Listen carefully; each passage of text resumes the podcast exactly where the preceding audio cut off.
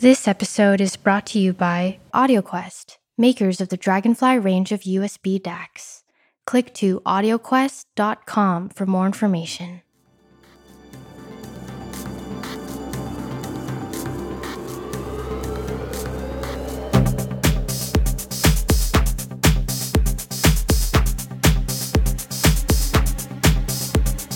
It's another Darko Audio podcast. It's another Darko Audio podcast with Michael Lavorgna phoning it in from New Jersey. Welcome back, Michael. Good to be here in the barn, which I, I just want to clarify is at ground level. But I did just give you a little bit of an insult there by saying you're phoning it in. anyway, That's an old man joke too, by the way. it is. a I was phone, yeah. I'm full of old man jokes. Anyway, we should get straight into it because we are going to talk about the Munich High End Show that took place, well, last weekend hmm. here in Germany. Before we do that, I would like to tackle some some news items that have come up in the last few weeks. Actually, one of them in the last couple of days, because DCS, the I guess the one of the world's high end, well, the best known high end manufacturers of DACs and CD transports, have thrown a bit of a curveball our way in the form of a new product, which is actually three products called the hmm. DCS Lina.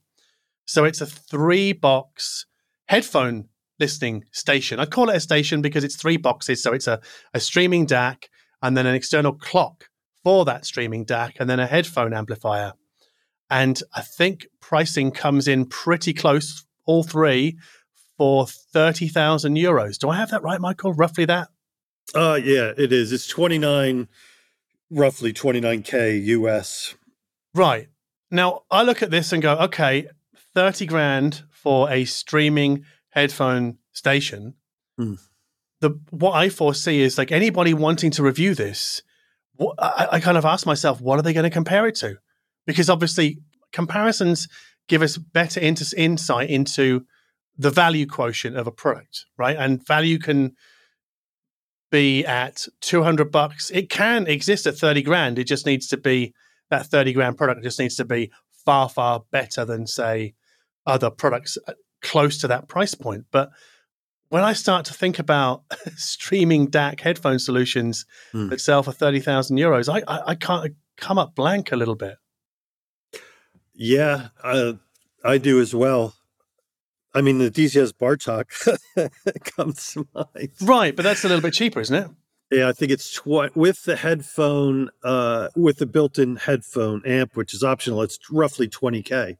Hmm. Yeah, the Bartok is 20k. Yeah. Right. So I guess if you took the yeah, the Lina streaming DAC, skipped out on the clock and just got the headphone amp as well, you'd have something that's comparable to the Yes. Bartok, right? Price wise. But I, I, I really can't think of anything else. I mean, I, this is not, I don't really keep tabs on sort of, well, maybe there's that new Mytek Empire, which is a streaming server, headphone amp, preamp, I think phono pre, just all in one everything. I think that's going to be about 25,000 euros. Am I right on that? Oh. Um, yeah, I'll say yes. I'm not. I'm actually not positive. Mm. I can look it up, but um, let's say yes for as a Yeah, placeholder. But it's it, it's it's in the ballpark, isn't it? yeah, it's in- it is, and yeah. that the yeah the Empire, and it's kind of unusual in that it can act as both a Roon core and a Roon endpoint. Yes, yes. So it's it's I mean it's an all-in-one play box. Yes. But yeah. I mean it really is everything all in one. So that would be something you might want to compare the DCS Lina to. Hmm Actually, I should add because this is just news in today that a software update for the Bartok is being rolled out. I think on Tuesday of next week. So if you're a Bartok owner, you're getting a new update, and I think it, it updates the way that the the data is sent to the ring DAC. I think DCS call this the mapping topology of the DAC. So it Hmm. updates that. I think some of the filters have been updated as well. And then obviously there'll be a, an accompanying and accompany I can't even say it an accompanying update to the Mosaic app as well. So there's a lot going on with DCS at the moment. But something you reported on with your Lina news piece, which I completely missed. I'm sorry, I missed it. Hmm. Was that it's being Lina is being sold at least partially direct from DCS to the consumer. It is. Uh, that's uh, that's kind of fascinates me for n- any number of reasons. Hmm. Um, one being, and this I, I guess I'm just behind the behind the curve.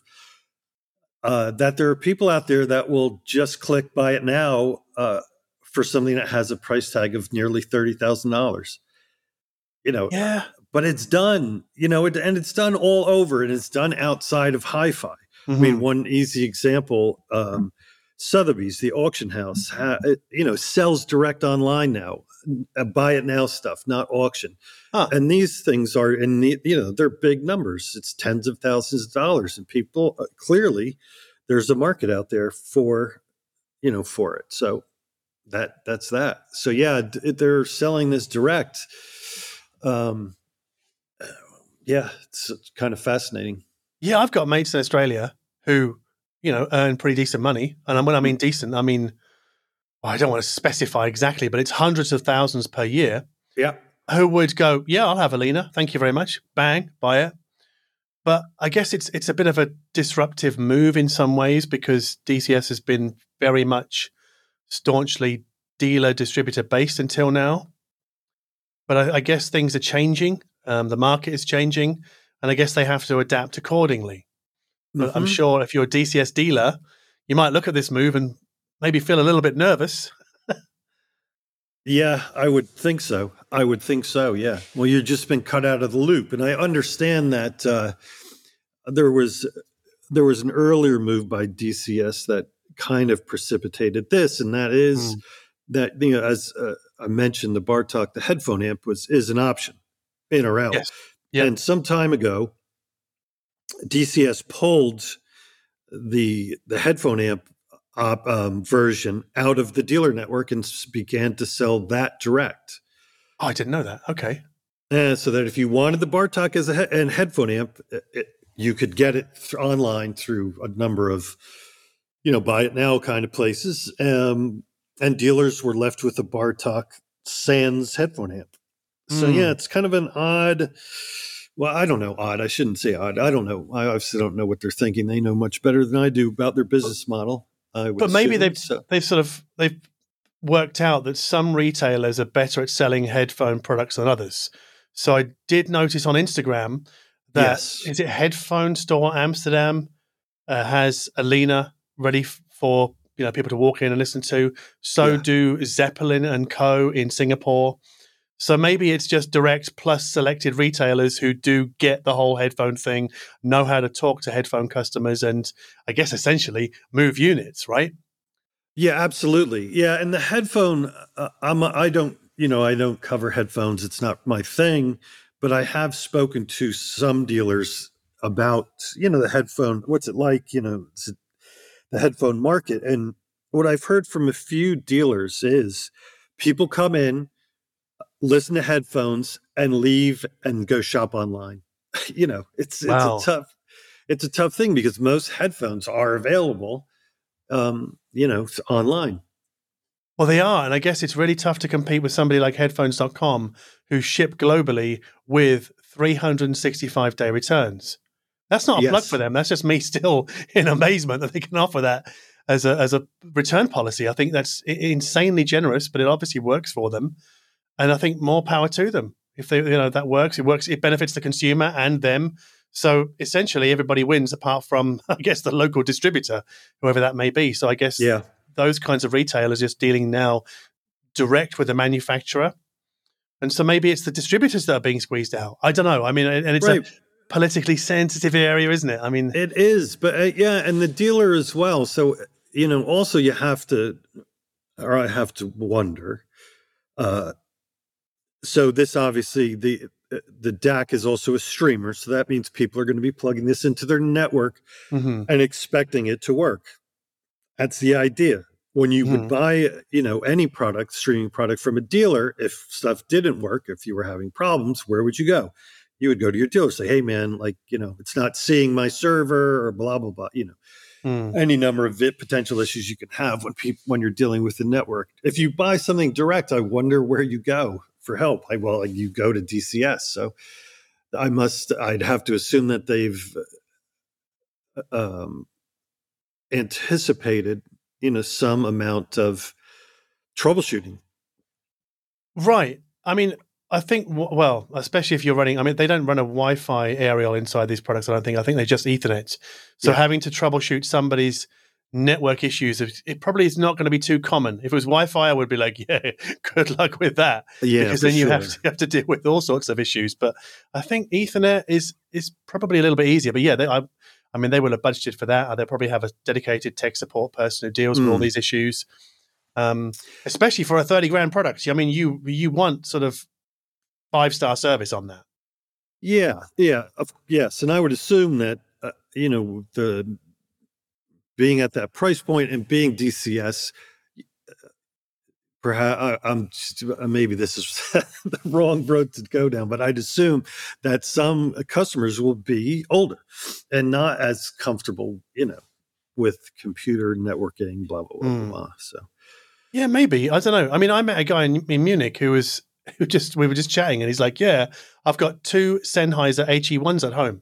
And now, yeah. for people that don't know what that is, that's the all-in-one uh, amplifier, I think DAC as well, with the headphones attached. It it's where the the tube sort of when you turn it on, the tube sort of emerge from the base in a sort of a Star Trek fashion. I mean, it looks super cool. Mm. I hmm. think it's did it sell for fifty grand or something like that, maybe even one hundred fifty. I'm mm. I, I'm hazy on the pricing because it's years since I've seen one. But the fact he has two, and I was like, why? Why do you have two? He's like, yeah, I've got one in my lounge, one in my bedroom. He's obviously a wealthy dude. Came yeah. to Munich and was like, yeah, I'm going to buy that, that, and that because for him, that kind of money is play money. Yes. Yeah. Yeah. And even though that's not me or you, I sort of have to.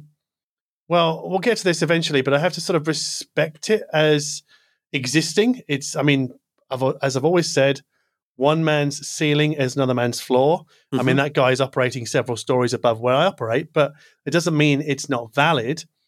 And you could fling all sorts of insults his way as like careless, frivolous, all that kind of stuff. But it's it's his uh-huh. money, and I would never be so arrogant to to try and tell him what to do with his money or to say that he's yeah. stupid. It's not my business. It's his business. right. Imagine, imagine somebody, you know, following you around in, in the food store saying, hey, you're an idiot if you're going to pay that much for that cheese, you know.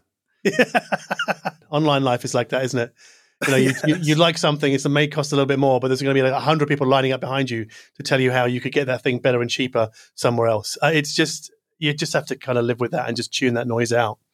Yeah, it's yeah, it's like weeds in a lawn. I mean, it's inevitable. Yes, it really is. Yeah, so you just have to oh. kind of yeah pluck them out every now and again. Anyway, let's let's move on to something entirely more affordable.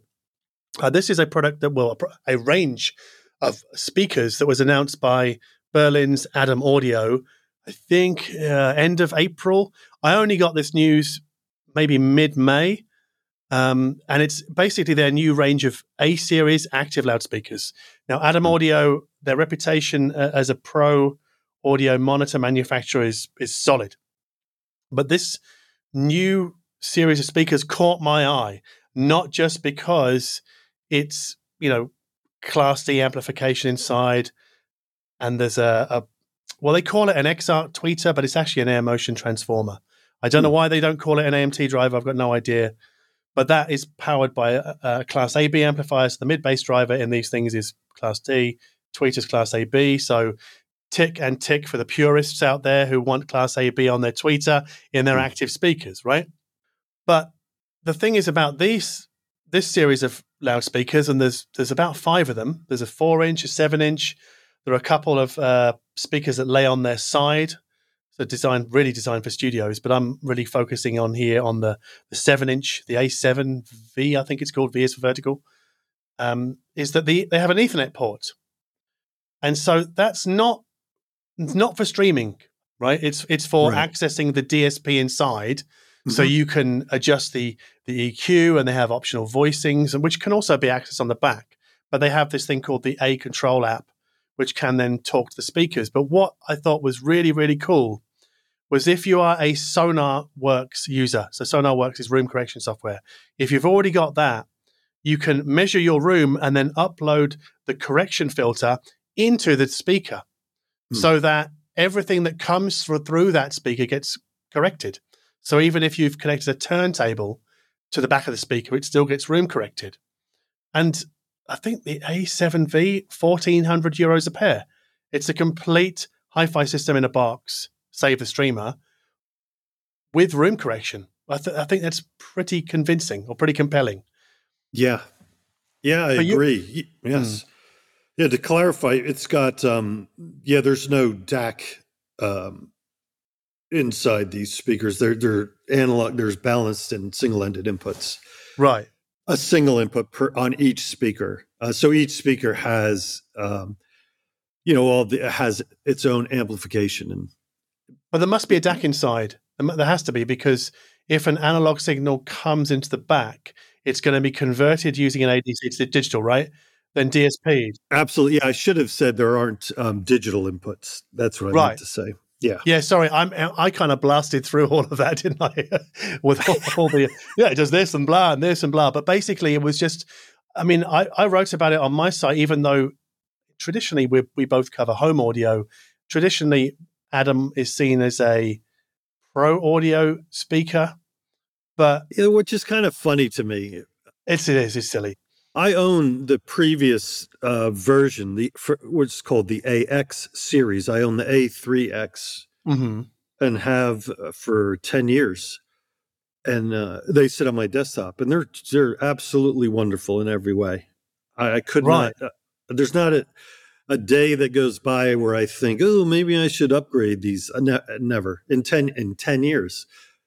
So I mean, I'm all on board. I would like to, I, you know, I'm I'm curious about these new, you know, this new one because of the features you're describing, the room Mm. correction. There's a, there are also a number of preset um, presets on the back, just uh, engaged with buttons. One for desktop.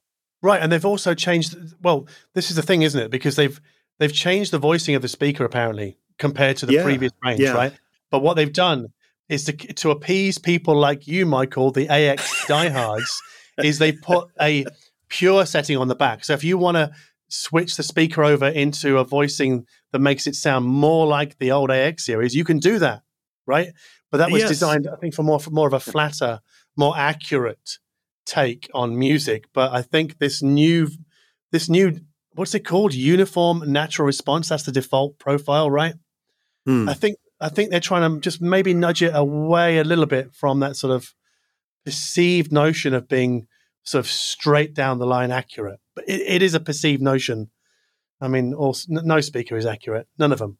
Hmm. I just, uh, but I, I just thought this was interesting because it's not only an active speaker, but it it talks to SonarWorks' room correction, which you have to have a license for, which is 300 euros. So that doesn't come cheap. Hmm. But SonarWorks is, I think, the de facto standard for room correction in the pro audio space. It isn't Dirac, I don't think. It's definitely not Room Perfect from Lyngdorf. Hmm. Shall we move on to Sure. the, the next thing? Now, the next thing was actually announced on the first day of Munich. I do want to come back to this a bit Hmm. later as to the timing of the announcement I want to talk about. But it's a new CD player from Marantz called the CD60. And yeah, it's it's an entry level CD player. It's styled in a similar fashion to the 40N streaming amplifier that was released what three or four months ago, and it plays CDs. But I have I have seen a lot of coverage on this CD player that talks about its USB capabilities. Hmm. Now, when I dug into this, because I thought, okay, USB, that means you can hook a USB source into the back. But no. What USB capabilities refers to is a USB A type socket on the front that allows you to connect a hard drive. And then Ah. it will play the content from that. There's a little bit, yeah, it's a little bit misleading the way that some, well, some mags have covered this, or maybe they haven't quite understood it. I don't know. Hmm. So now, in the past, whenever I've experienced a, a DAC or a streamer that plays directly from a USB device, I would say 50% play gaplessly and 50% don't. Hmm. Um, and so I'm that's that was the first thing I asked myself. I was like, well, I wonder if this plays gaplessly or not. Because if it does, that's kind of cool. It's a nice value add feature. But Marantz haven't stopped there because they've also added a dedicated headphone amplifier to this CD player. And I don't think it's just an afterthought. I think it's a proper multi gain stage amp. And it features their, what are they called? HDAM circuitry, Yes. which is which is basically little, little modules that Marantz have designed that, that stand in for integrated circuit op amps that other manufacturers would, would use. Hmm. So I think that's quite interesting, especially as this is an entry level CD player. I think it's going to sell for about 800 bucks. Uh, Nine ninety nine US. So it's CD player, it's a USB storage device streamer. So I guess there's going to be an app with that. I don't know how that what that's going to look like. Hmm. And it's a headphone amplifier. So what makes that interesting is that not all CD players coming to market below a grand offer that degree of functionality, I don't think. Yeah, it also has digital outs. Um, Mhm. You know, in case you want to use your own DAC. But would you say that's fairly standard though on a on a CD player, digital outputs? I'll say yes, although I, will just say yes. Yeah, shit. Yeah. Yeah. Okay. Well, let- let's move to the sort of the the big. Well, not even, it's not even a story, is it? It's just that I went to Munich last week. It's not even an event. It's just uh, I took a train ride to Munich. Uh, I, I changed my mind about going to the, the high end show because numbers started to dip. I was very nervous because Bavaria had dropped its mask mandate a few weeks prior, which basically left organizers of the, as of the, of the show unable to imp- implement their own. They couldn't have done that. So what ha- what happened eventually was that, or ultimately, was that most exhibitors didn't require a mask because it could have been decided at exhibitor level. So I did see some rooms where there was a sign on the door saying please wear a mask, but they were very few and far between. So this is a, a massive event. It brings in, I don't know, thousands of people every day. I don't want to guess how many at this year's event. Hmm. But the first two days were trade only. So that for me was like perfect. I thought I'll just go to those and then I'll just bail out once the, the doors are open to a broader audience on Saturday and Sunday. And it actually wasn't crazy busy. Thursday was, Friday was a bit quieter, mainly because of, I think, the heat. Because Hmm. it was 32 degrees. So 32 degrees Celsius. What's that? 95 in American money. That's hot. Uh, in right, American 90 money, yes. Right, 95 yeah, degrees Fahrenheit, something like that, which is pretty warm. And it was, as you know, inside the MOC, the exhibition center, it's got a glass roof and, Hmm. well, held up by a metallic structure. So it just gets so hot in there. It was very, very uncomfortable in the afternoon, but thankfully it wasn't crazy busy. So it was still just about doable. Um, but this is an enormous hi fi show. It's the world's biggest. The halls downstairs, nice and open and airy, were much cooler. That's where we see manufacturers mainly with passive ex- exhibits, right? So they have a stand with their branding on it and they have their products on a table or a platform and they are there to field questions and just talk about their product to anybody that comes by their booth, right? And I like that because it's social and it's it's chatty Hmm. and I like to talk to people, you know? So I I find it, I would rather do that than listen. And I, I know this is a drum I've beaten so many times over the years, especially in recent years, but I don't go to shows to listen because it's kind of futile. Like you can't make any value judgment, anything that's reasonable or that anything that's would be informative or helpful to an audience. Hmm. So I think when you kind of go, oh, that sounds wonderful, you're really just I guess you're blowing smoke up the manufacturer's skirt. In, in fact, in fact, I had this great conversation with Dali. So my friend Terry Ellis, who's a YouTuber in London, was was there, and he was he phoned me yesterday going, "John, you it was really funny because you you was giving Dali a really hard time." And I was like, "Well, I wasn't," but Dali were talking about their new Kore loudspeaker. Right, Yeah. this is one of the big stories of Munich. It's this enormous floor stander. I think seventy thousand British pounds. It's going to sell for when it goes on sale. It's taller than you, Michael. I know that's Well. hard to believe. And it even weighs more than you. no, that's not possible. it's this enormous floor standing speaker, right? And the guy was telling me, like, he was talking me through it. He's like, Yeah, we had this demo yesterday and everybody said it sounded great. I said to him, But yeah, but to be fair, no one's going to tell you it sounds horrible, not in your room, uh, uh, you know, at your demo. They're just not going to do that, are they? So, you know, I know that when people give feedback, it's just, of course, they're going to say nice things because it's good manners. Hmm. But when you're reporting on a website to an audience, you don't. Those good good manners rules don't apply. And I just I just don't think it's helpful to be reporting on sound quality to your audience because, well, for the for the reasons I've gone over many times in the past, unfamiliar room, unfamiliar music, unfamiliar ans- ancillary hardware, noise in the room, talking. As we know, in many of the listing rooms, the door is always banging. You know, as it Hmm. bangs shut as people you know come in and out. It's just not conducive to listening at all. Not really. Anyway, so that's my well, that's one of my sort of hobby horse issues dealt with. There's there are going to be more, but I the those Dali Kore speakers were a I guess a big story at Munich. I mean, people were talking about them. The other one, the other big speaker, was well, not quite as big. This was probably more the same height as your grandma, Michael. um, came from Monitor Audio. It's called the Concept 50. It uses, I think, two pairs of force cancelling side firing woofers in each speaker. So we've heard of that recently from Kef. Monitor Audio doing it a different way because they're firing the drivers at each other with a sort of a column and a column of air down the middle, Hmm. and then mounted to the front is like this, almost like a spider's eye, with I think seven other drivers, including a ribbon tweeter right in the middle. So this is a, a wacky speaker to look at from a, from an engineering point of view. It's a bit bit out there, but I love that they've done it because I, I guess from their point of view, it shows what's possible Mhm. from monitor audio, right? And I think maybe monitor audio had been pigeonholed as a bit of a an entry level budget loudspeaker company, and maybe they don't want to be seen that way any longer, or not entirely. Maybe they want to stretch their legs a little bit. So they've got this concept 50, 50 grand shipping, I think, towards the end of the year. Hmm. But those were the sort of the two big news stories I think that dominated the conversation. But beyond that show, because of their price points, 70 grand or 50 grand, I have nothing more to say about them. I'll, I'll never review them because of their well, because they're, they're so expensive and for the reasons we just spoke about with the DCS Lina.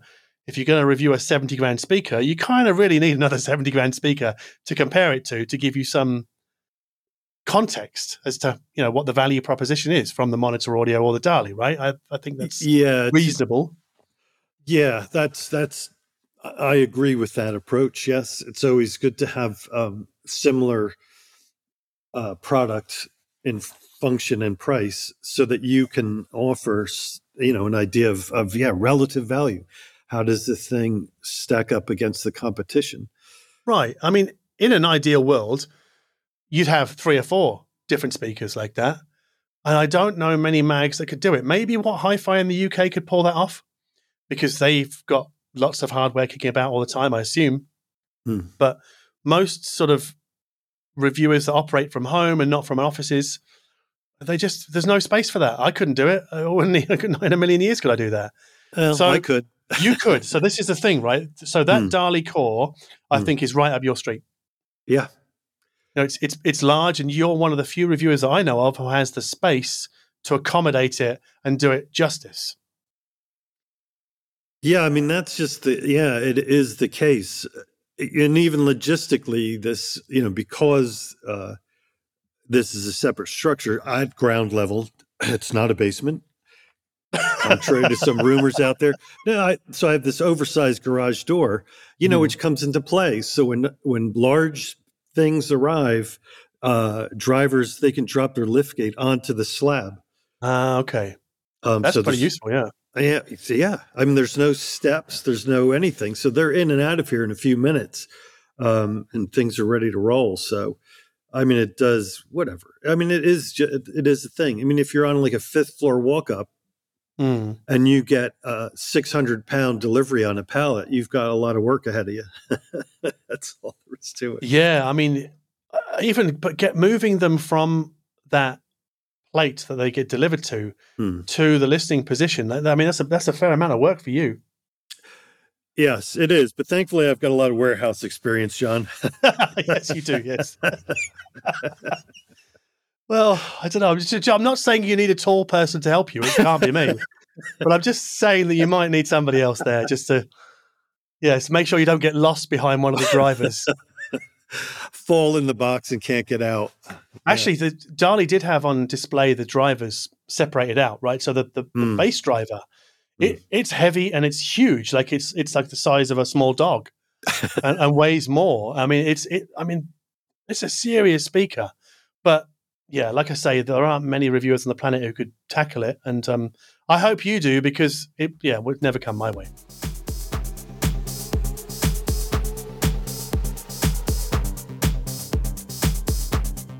Let's move on to another observation that I made, and this relates to IAG.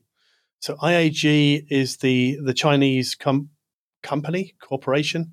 Hmm. I was about to say corporation, so we'll go with that.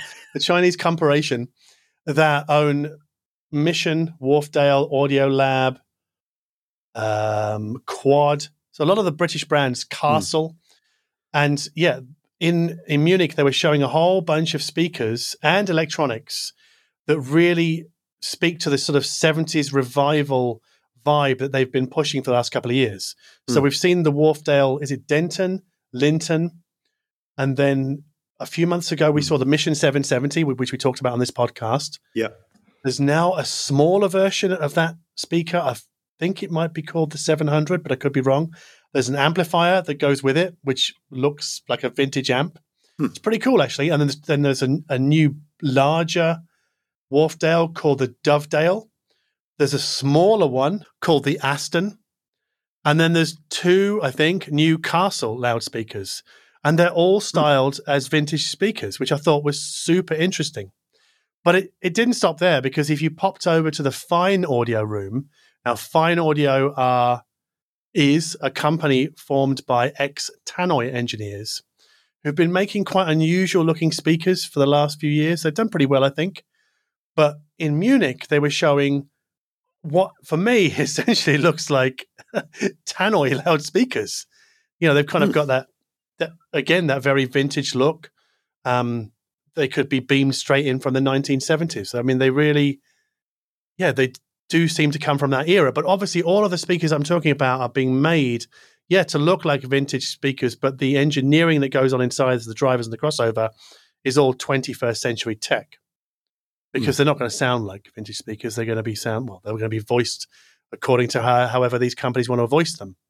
But uh, they, I think that, like as we know from the JBL revival, they're going to sound pretty damn good and not warm and fuzzy or any other sort of cliches that tend to get lobbed in that direction, right? Mm.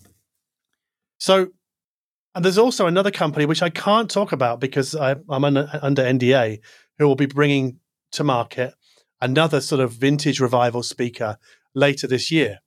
So this train is very much in motion, you know, like modern tech inside an old style looking cabinet for loudspeakers. And I, I love it. I think it could get eventually overdone. You know, when too many people do it, it's like, oh, I'm, I'm over that now. But I think if just a, a sparing number of companies do it, I think it'll it'll go pretty well. Yeah, I mean, I'm a I am a fan. I've got the um, Klipsch Cornwall fours here for review, Mm-hmm. and they certainly have that classic. I mean, it's the classic Klipsch look. You know, Klipsch has been around forever. Um, and They, they do, yeah, they do. But it's not like Klipsch has kind of gone. Let's design a speaker that ma- looks like how we used to make them. It's just that they never changed in the first yes, place. yes, They- yes. They've yeah. always kind of made them look look like this because I've got the the Forte Four out here again right now, and I agree. I, I mean, I love that sort of old style, old style, old world. I don't know what you call it, really, like vintage, yeah, vintage, mid century, modern kind of look. I think it looks wonderful in in certain spaces, but not everyone loves it. I realize that not everybody loves it. Some people like hardware that looks more like a spaceship or just has that kind of I guess you'd call it a futurify aesthetic, like Estelon loudspeakers. They're just beautiful and curved, and yeah, yeah. yeah, or vivid. Yeah, yeah, Vivid is another one. Yeah, the Barbapapa speaker. Yeah, actually, Vivid's a much better example than Estelon. Yeah, for sure. So, or even like the Kef LS60 wireless. I mean that that appeals to absolutely you know nobody who's into vintage speakers is going to look at that and go, "Wow, I've got to have me a pair of those." yeah, You know, if- sure. So it's just it's nice that we're seeing a diversification of visual styles and some, Mm. you know, in many cases a nod to the past, which I really like. But what's really interesting about that fine story, Mm. and again, uh, and we'll come to why in a bit later, but I got a press release from them yesterday saying that actually the speakers on display in Munich weren't production level, they were just prototypes. Huh. So they're, they're not finished, right? And that sort of unfinished vibe Mm. popped up a couple of times with uh, different manufacturers. So once with Mytek with the Empire. And this is interesting because the Empire has a very cool feature in that if you go into the settings, there's a couple of sliders where you can dial in the amount of second harmonic distortion that you want and Yeah. third harmonics. Hmm. And I asked Mihao if I could take a photograph. He's like, Yeah, you can, but don't put it online. I'm like, Why not? He's like, Because it's not finished. We haven't either finished the interface Hmm. design Hmm. or the implementation, or maybe he won't even put that feature in the in the finished product. But the point is, is yeah, the product is on display, and unless you really plug Mihao for more information, you won't know that it's not completely done yet, Mhm. right?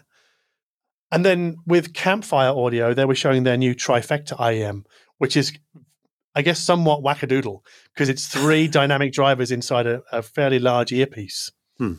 I did see uh, one of, I think it was somebody like Tech Radar or someone like that going, you know, doing a, a hi-fi show article going, oh, I tried 3,000 euro earphones and my life will never be the same again, or something along those lines. Hmm. But the thing is, I was talking to Ken Ball, who designs them. He's like, yeah, I've still got some final tweaks to make to the voicing before I can go, yep, they're definitely finished. Right. So again, another reason not to form judgments about the sound of products it shows because what's being demonstrated might not actually be the final version, Mm. yeah, that's yeah, right? That's tricky, and, it's not always made obvious. I think that's what. Yeah. Well, it's not it's not made obvious, and I guess some manufacturers probably won't want it to be known because they Hmm. want to present it as if it is a finished product. But I think that well, that could backfire.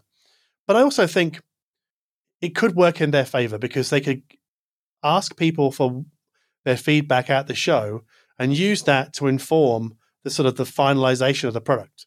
So in in Campfire's case, they might go, well, you know, I'd like a little bit more of a sort of an upper mid range boost. And if enough people say it, Ken might go, oh yeah, maybe I need to look at that when we go back to Portland and make some you know slight tweaks. It's not going to be a drastic overhaul. It's just these things take a long time to come to market and be absolutely 100% ready. Hmm. And I guess a lot of companies will be desperate to get the product onto their display in Munich and we'll kind of go, well, it's not quite ready, but we've got something we can show. So we'll just show it. And I think that might have been the case with some of the other speakers that I've seen, but I, I don't want to kind of postulate which companies because I could be wrong. And I think Mm, that would be mm. unfair to them. But Fine Audio were just showing prototypes. So if you listen to those and made a value judgment, well, good luck because it could change a little bit before it's released to the mass market. So yeah, Yeah. So, what would you say with headphones? Um, at listening to headphones at shows, you're you you could potentially get a better idea as opposed to speakers in room. yeah, definitely because you don't have the room. Yeah. And generally, I mean, not always, but if I wanted to have complete control of the music, I just whip my iPhone out of my pocket. Hmm. It's, it's got a dongle jack attached. I can just plug the earphones into that. And then I've got my own music. I control the environment completely. Yeah. I, I mean, obviously, you can't step outside into the open air because the manufacturer might think you're trying to steal their product. But but it is possible to kind of, I think, make a, a fairly reasonable judgment about headphone performance, maybe headphone amplifier performance. DACs, I don't know, maybe it's getting into the into the sort of the long grass a little bit there because Mm. there is a lot of hall din, right? There's that constant Yes. white noise that runs in the background of just people talking. But I think that's why I think headphone shows are much better Mm. for using as a, a product audition Yes. because you can control so much and you can listen to your own music. That's Yep. why I, I like them. I like them for that. Because, like, you know, I bought a few records in, in Munich the day before the show started, Mm. and I thought about taking them around, see if I can get them played. But I thought, no, no one's going to play these. no, nobody's going to play the, my uh, Twilight Sad LP. They might play Kraftwerk remixes. They might go for that, but Mm. But then again, I wasn't going to really step into a lot of the rooms that were demoing gear because I knew that there would be what in my head what I would call COVID hot boxes. I thought, no way, am I doing that? But you know, I think what is interesting about the the headphones on display in Munich is it's still a very small portion of the show. Like really, it's it's sort of one end of one hall. It's mainly dominated by Astell and Kern, to which uh, Ken Ball's campfire was attached, I think, or they had a neighboring table. Meze mm. were nearby. There were a couple of German distributors showing headphone gear nearby. So it's like a headphone area, but it wasn't really, it wasn't huge. There weren't a lot of brands being represented necessarily. Mm. And I don't even know if iFi were there because iFi have got a new dongle DAC called the Go Bar, yes. which has got balanced output, single ended output. It does, yeah. Right. Um, and and also Astell and Kern have got a new dongle DAC, which has a balanced output as well. They're both using that 4.4 millimeter mm. Pentaconn connector. But I guess I don't know because I look at dongle DACs now and think, hmm, I wonder if their if their luster is beginning to fade, mm. not because they're bad or because they're poor performing, but because they're still a bit of a faff, right? They're just a bit annoying to use. they are. They are. They're not ideal for like oh, you got to fold over the adapter and then just slide it into your pocket without crush, crushing any of the cables. And I don't know. I just the other thing is is that Bluetooth earphones, I'm not talking about mm. headphones necessarily, but Bluetooth earphones have become so good that even though wired headphones sound better, especially with a dongle DAC, for many people, even for diehard headphone users, the delta isn't large enough to make to to warrant making the jump to the the wired headphones for every sort of outdoor trip that you make. Mm, yeah. So, I mean, I took to Munich with me. I took a pair of Meze headphones. I took a pair of uh, headphones. I took a portable DAC amp from iFi with me just to try it out on the train. Mm. And it sounds pretty damn amazing, actually. Mm. But it's still bulky, but you can Bluetooth to it, and Bluetooth to it is still very, very good. But the following day, I was going to the show. I was taking the U-Bahn, I didn't want to carry some kind of extra DAC amp with me just to listen to music on the way to the show. Mm. And, and I hadn't brought anything else with me. So I popped into the Apple store and bought the $10 uh, Lightning to three and a half mil. I guess it's their dongle DAC, really. Mm. And I used that instead. Now, I won't pretend for a minute that this dongle DAC from Apple sounds as good as other dongle DACs I've heard, but it's super small. You don't even know you're using it. It's just, it's completely inconspicuous. It's just not irritating to use in the slightest. It's a bit rolled off up top, but if you've got a headphone that's like sort of nice and bright and airy, like the Advar from Meze, Meze Audio are, mm. then it's not such a penalty, really. It, the separation isn't quite as good as uh, other dongle DACs either, but it's not, again, I will happily take that hit with the right earphones if it means I don't have to carry something extra bulky and annoying. And I think even dongle DACs are, yeah, they are a little bit, a little bit annoying. There's a, there is a small annoyance to to them. I think. Yeah, I mean, I've gotten tangled up in wires right. using it. Yeah, using wired headphones when I'm on the go, which is rare, but you know, traveling air airline travel, I always have something. And this year, when I went to Axpona, I had, and I don't remember the model but there's there's the Sony in ears, mm. the Bluetooth, and yeah, that no more tangle. It's yeah, you know, super simple, and there's a lot to be said. Yeah, I, am willing to give up a little um, performance for convenience. I think that's it, really, isn't it? And I think this is where the mass market has got it sorted because they're like, well, Bluetooth sounds good enough, and ge- generally, it, Bluetooth isn't the weak link; it's the hardware itself. So, like Apple AirPods are not great sounding earbuds for music. Mm. So, but it's not the Bluetooth that holds them back, though. It's the actual the hardware because mm. the Apple AirPods Max, which are the over ear headphones that Apple make, I think are some of the best Bluetooth headphones I've ever heard. The noise cancelling is like off the dial good. It's fantastic. and they're super comfortable. The sound quality is just wonderful. They're much better than the Sony. I haven't heard the XM5 Wow. yet, but How much Yeah. are they? 550 euros, something like Mm, that. They're mm. expensive. Yeah. But they are not the most expensive Bluetooth headphones available now. because, like, so I think a few months ago, I think it was at CES, Harman, who Mm. owned Mark Levinson, announced the the Mark Levinson num- number 5909 headphones, which are Bluetooth headphones, luxury Bluetooth headphones that sell for a whopping 999 euros yeah. right? So I decided that, well, actually, I, I put this to, to Sajan if he wanted to review them. He's like, yeah, hell, I'll give it a go. And then he'll send them to me and I'll have a listen. Mm. So we had that plan set for a while, but but for some reason, Harman are being a little bit slow in providing a review sample. And maybe it's because of the Munich run up. They just, Mm. things have got lost. I'm sure that will come good. But I thought, okay, what I'll do is I'm going to go to the JBL booth or the J, no, JBL room because it was quite a large space in Munich. I'll take a photo and I put it onto Instagram and go like, these are the most expensive Bluetooth headphones you can buy right now. And then two people messaged me going, nah, John, you haven't been to the, the T and A room whose Solitaire T headphones, Bluetooth headphones, again, a luxury Bluetooth headphone, sell for, wait for it, 1300 euros. So I, I missed them completely. I didn't even know they were there until I was pretty much out the door on, on the Friday night. So it's a shame because I would have liked to have heard those. Mm. But it, it, it does seem that Bluetooth headphones are going to go the same way as wired headphones, where price is no object for, for a certain consumer. Mhm. I think Apple really redefined what's tolerable by the mass market with their AirPods Max. I think the AirPods Max 2 or whatever they're going to be called will be even better and probably a little bit more expensive. Hmm.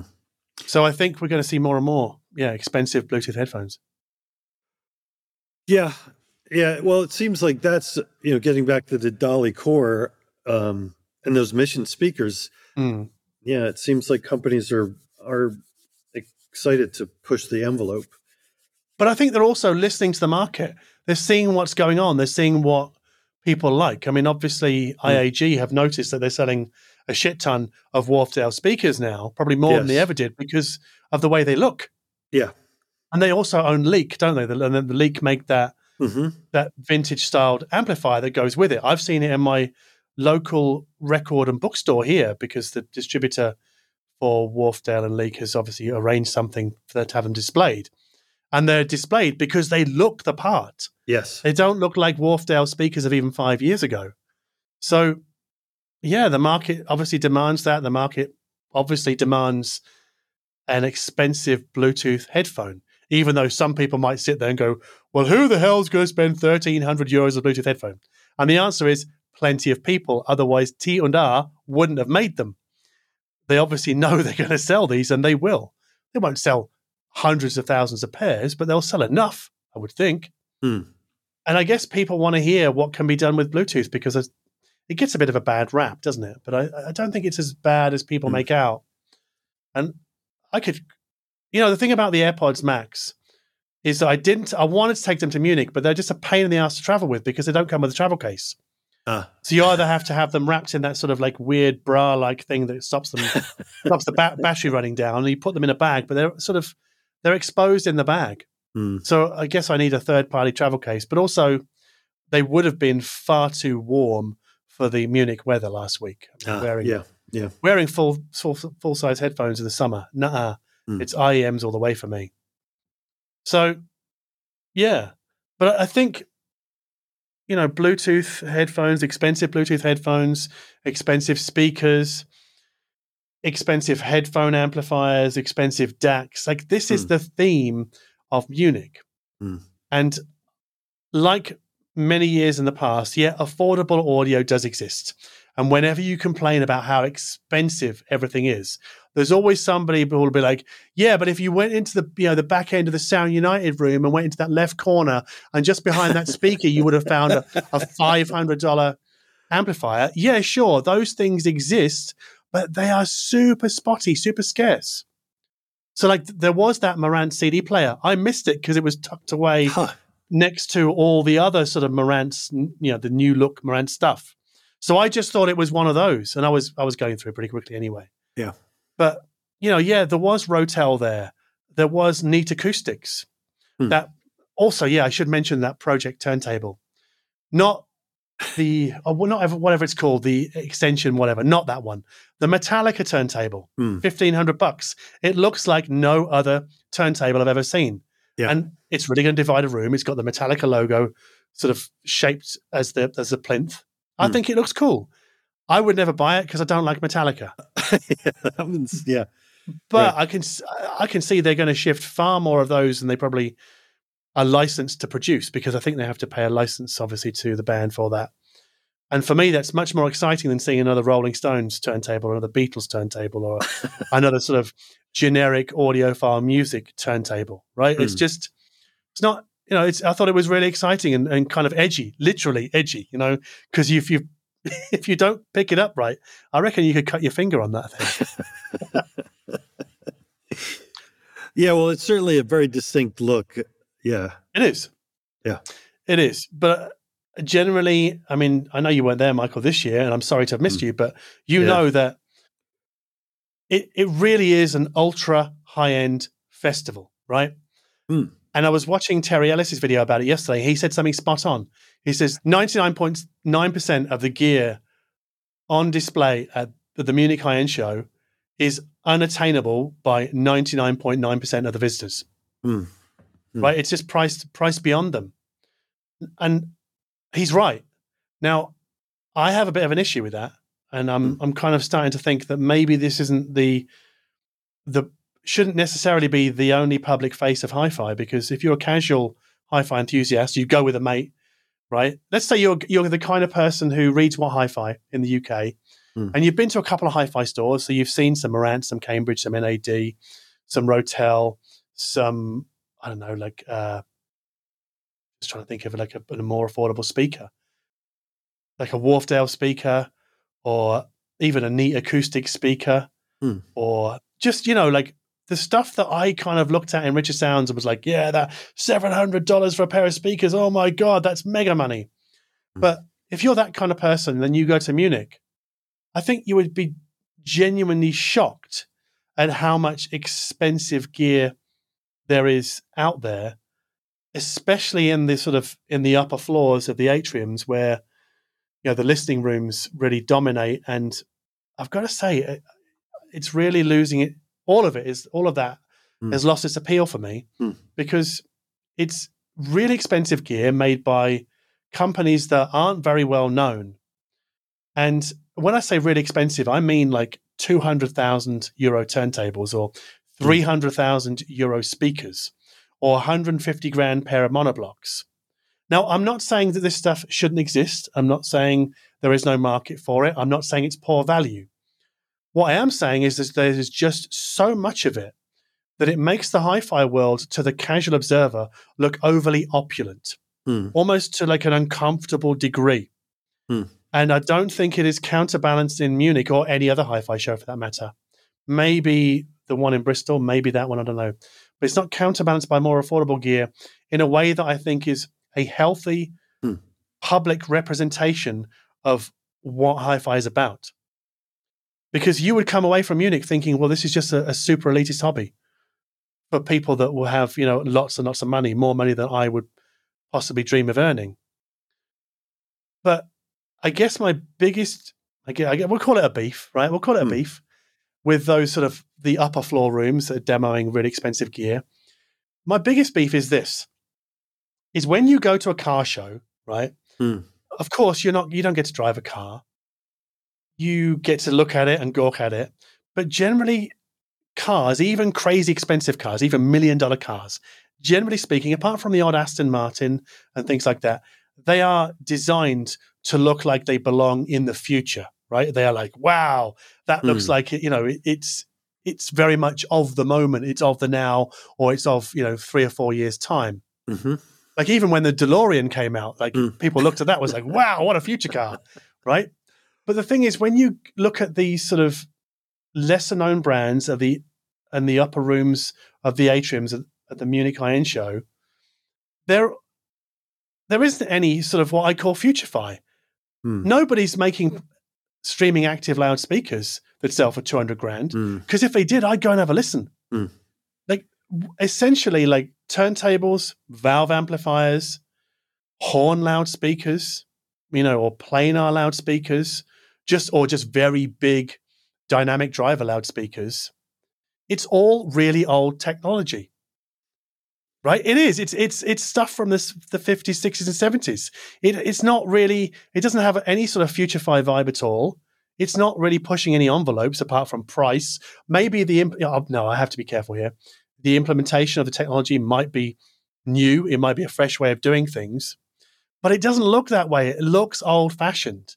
And when you see like two gigantic speakers, even taller than me, I'm Mm. two meters tall, and then you see a rack of electronics in the background, and then two big car engine sized monoblocks on the floor, you look at it and go, that's a million dollars. Fuck that. Seriously. I mean, I look at it and I'm into hi fi. I'm like, no, not because it's expensive, just because there's just so much of it. And it, it just has that old fashioned vibe. Mm. And when you couple that with the music that they play, Uh, which feels very stale and tired still and will never change, I don't think, it just, it feels so tired and yeah, old. And Mm. I, I know I'm being hard here and I'm being tough and maybe I'm being overly critical, but I, I just, it, it troubles me. Mm. And I think a lot of the manufacturers of these kinds of products, they need Munich. They need it so they can demonstrate it to the few buyers that would buy their gear so that they can generate what 10, 20 sales that would keep them in business for another year. Hmm. But some of the bigger brands, they don't need that. They they just show their stuff. They don't they're not dependent upon generating sales at the show necessarily. Maybe meeting distributors and maybe doing it that way they are because it's very much a as much of a business to business show as, as it is business to consumer. mhm. But I just worry about the the uber high end business to consumer component being so large and so yeah opulent and so I have to say also old fashioned that it it's not propelling the hi-fi world into the future. Hmm. Hmm. Sorry, I've ranted there for like ten minutes. I'm sorry, Michael, but um, yeah, no, it's uh, yeah, I, I understand what you know. I understand what you're saying, and I agree to a point. Hmm. Um, What's the I counterpoint? What's the counterpoint to my my my grumble? well, I think one? one counterpoint is uh, to be terribly obvious is they're there and they've always been there. Not to say they always will be there, Hmm. but um, you know, I guess I'm. Uh, it's not even a very good argument I, I have to present, other than to say, I, I find myself these days having a, a, a, I'm more reticent to bang my head against what is, Right. So- okay. you know, and uh, but you know, maybe that's you know, maybe I I do need to be a little more aggressive about these things because yeah, I mean, I, I I'm, I've told this story so many times. I've more than likely told it uh, in a podcast before, but I, it was Mhm. it was at a Munich show, and I was in one of those upper rooms, you know, on the on the top floor, one of the hot rooms with the glass ceilings, Hmm. and someone asked about the price of I think it was a preamplifier. You know, "Oh, and how much is that preamplifier? And the and the person running the room said sixteen. And the and the guy paused and looked at the, you know, paused and was like sixteen hundred. And Mm. the guy said, Oh no, no, sixteen thousand. And you know, from the clearly it was, you know, it wasn't as you just said. I mean, this was a box. It was a box Mm. with a faceplate with some knobs on it. Wasn't it, you know, so there was no reason to necessarily know just by looking at it if it was a sixteen hundred or a sixteen thousand dollar thing. But you really would know if you knew the makeup of of Munich. If you're on the third floor in one of those big rooms, odds Mm. are it wasn't going to be sixteen hundred.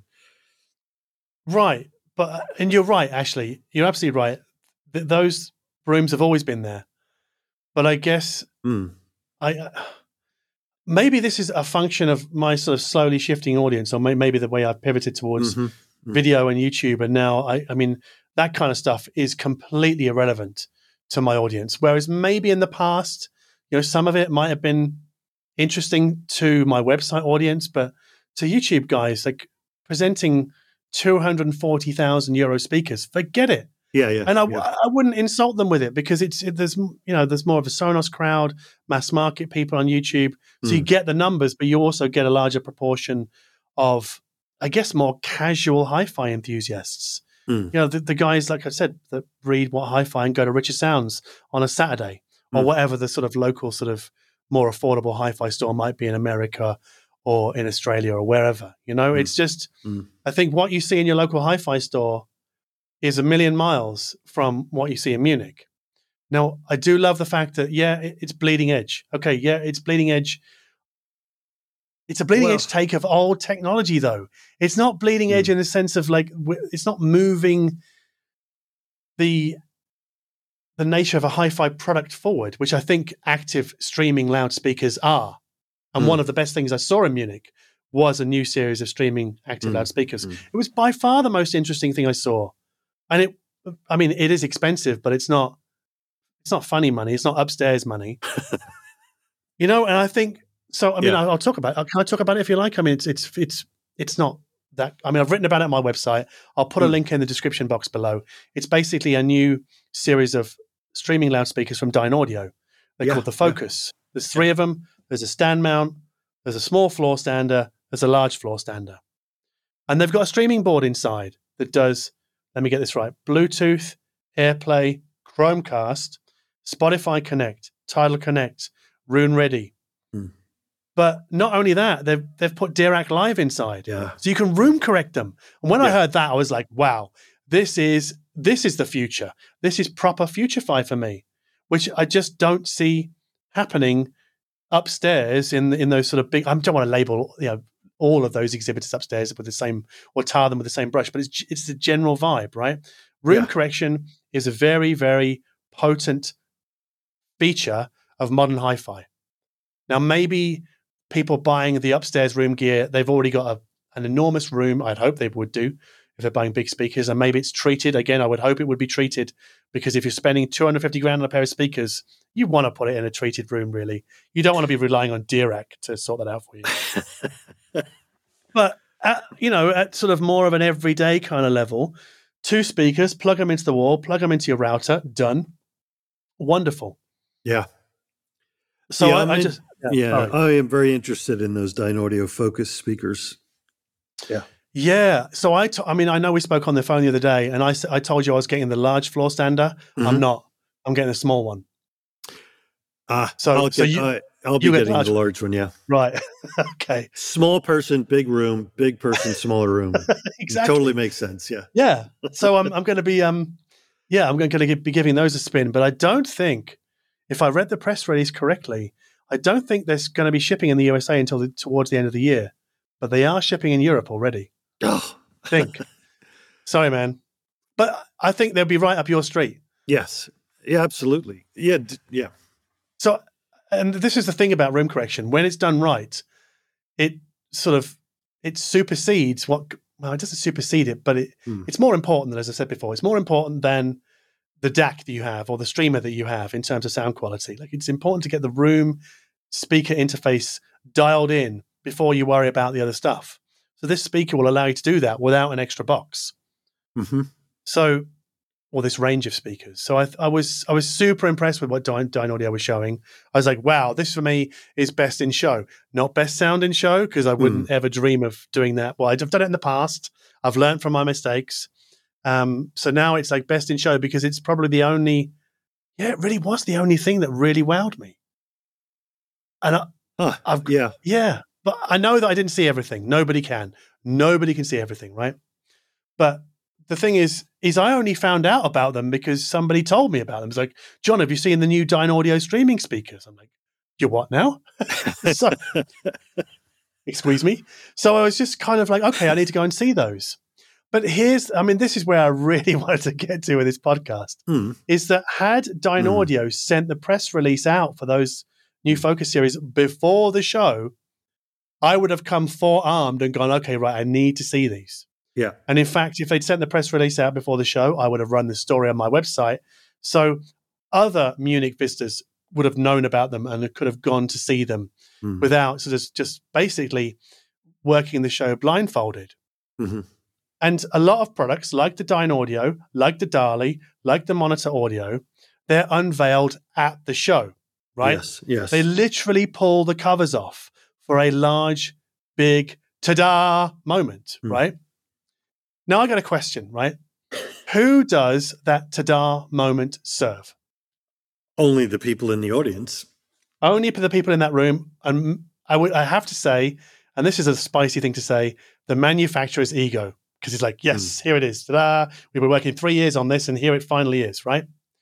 But the thing is, is that if if you take a step back, if you're a manufacturer, you want to sell as many units as possible, right? Hmm. And that means you need to let as many people as possible know that you have this product for sale. And I don't think that unveiling the product at the show maximizes your audience size.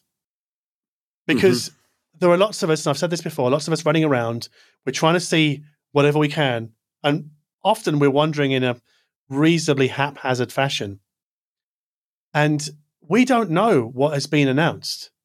And this is the other thing that, especially when you're a solo operator like you and I, right? We, we're one man show, Yeah. and our own publication businesses, right? And we're just we're covering a show on our own.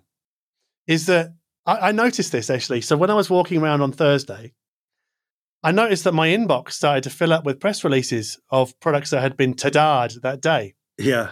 Yeah. and I couldn't even I didn't even have two minutes to look at them in any anything more than just a, a, a brief sort of scan through the email. I'm like, I'll get to that later. But later is actually several days later right. right because i'm not going to i'm not going to have time to process that press release until probably until i'm back at home Mm.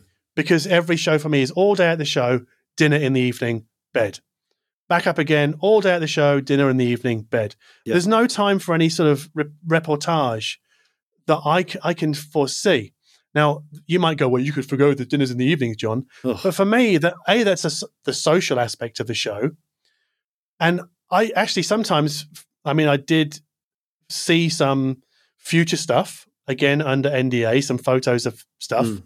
that isn't available yet, and I would be shot and cut off from that manufacturer if I spoke about it. But that's where I get to see where manufacturers are headed because they'll share stuff. You know, they'll have a couple of beers and go, "Hey, check this out," right? And I like that, and that's nice. And you, uh, there is a certain sort of insider feeling. I'm not going to deny that. I mean, that is, you do feel a little bit privileged, but also, what I like about that is that it helps me sort of plan long term. So if I know certain things are coming, then my editorial angle Mm, can be very slowly steered towards that. Right? Yeah. It's yeah. a bit of a trick I can pull, but but anyway, so there's there's no time to process press releases at the show, mainly until after the show. Until afterwards, I think is too late. Because who are you helping? Like you go, this thing is showing at Munich. Oh wait, no, Munich's over. So you know, like okay, here's a new product. So wouldn't it be better if manufacturers, I've said this before, wouldn't it be better if manufacturers sent out the press releases before Munich, Hmm. even if they were under some kind of time embargo? I could probably live with that. You know, don't push go on this until this date and time. Some of them do that. But I would much prefer it if they just sent the press releases out two weeks before the show. I publish it so that, or you publish it, so that our readers know what's being shown yeah. And then they go to, so the, the audience is maximized so it benefits the manufacturer right it benefits us as well but it benefits the manufacturer And, but then it and li- yeah, attendees as well. yeah it 'Cause they- benefits ev- yeah Yeah, they know what's there and what's just what is you know what they can see and hear. right so they can make a short list of things that they must see Yeah, uh, yeah. I have to say there. I'm not going to say who it was. I am not going to say who it was. It was at Axpona, a manufacturer was so secretive about their reveal they weren't Hmm. even listed in the show directory. right oh yes i know who you're talking about yeah yeah So- yeah I didn't get any press release. Uh, I didn't get the press release invite to the reveal. So, you know, uh, it was like the next day, um, people were, you know, some people were talking about, hey, did you, because you just see the new blah, blah, blah. And I go, I didn't even know they were here. They're not in the directory. Oh, Right. yeah. So what room? Oh, I don't know what room. I think so and so knows what room. You know, text so and so. And I was like, uh, no thanks. I mean, if it's that super secret, you know, I'm sorry, I am not going to exert time and energy that is in very short supply at shows to trying mm. to track down a product I may or may not even be interested in. Just well, you may not find, it's, uh, yeah, yeah. You know, just because it was super, super secret. It's like, I don't know. I just, I, I, the whole thing just turned me so off. I skipped it entirely. Yeah, fair know? enough. Yeah. Yeah. But I just, if, if manufacturers send out the press announcements before the show, everybody wins. Everybody. They win. The the attendees win because they know what's going to be shown. We win because we get it all out of the way before the event. So we don't have to worry about missing stuff because I miss loads of stuff like those yeah. T and A Bluetooth headphones. I missed them. Yeah. You also, I'm going to, can I tell you something else you missed? What did I miss? well, it goes into your rant. So Avant Garde Acoustics, who are very old school horn speakers, right? We all yep, know them. Yep. Mm-hmm. Um, they uh, they showed at Axpona and also at Munich. They have they now have an active version of their large trio speakers. Mm-hmm. So I mean, it fits in with your narrative, but they are one old school brand that has that now offers an active version of their big ass horns. Yeah, because they, have been doing active speakers for a while now. They've had the XD one for about five or six years, right? The white, right, but that was its own kind of its own thing. Yeah, yeah. ground up new product. This they've added an active uh, version of their more of their traditional line. Yeah, yeah, I, I know those horns because a, a, buddy has a pair in Australia, mm. and they they sound amazing. Yeah, and he's he's obviously yeah he's been through the amplifier lottery with them. Yes. So yeah, it's great when a manufacturer goes, "Well, here's our amplifiers, just use those," which I think yeah. takes takes the pain away, takes the frustration away takes away choice as well. Some audiophiles love the choice. I can't fault them for that. I, I kind of like it as well to, to a certain degree. Hmm. But again, I mean, how? I mean, yeah, okay. So that's probably one exception. Yeah, it is. To it is. the general trend, right? Most of these high-end speaker manufacturers, they're not making active speakers. Oh, you know what? I'm sorry. You, but another one just came to mind. yeah, tell me another one. Another active speaker manufacturer. Yeah, YG Acoustics came out with a new active speaker. Mm. Um, and the and the um, the electronics were developed uh, by Bel Canto, and I can't remember the other company off the top of mm-hmm. my head. Um, Is it a um, streaming active or just like a normal active? Streaming active, yeah. Oh, so you can stream directly to it. Yeah, yeah, yeah. Ah, that so that is interesting.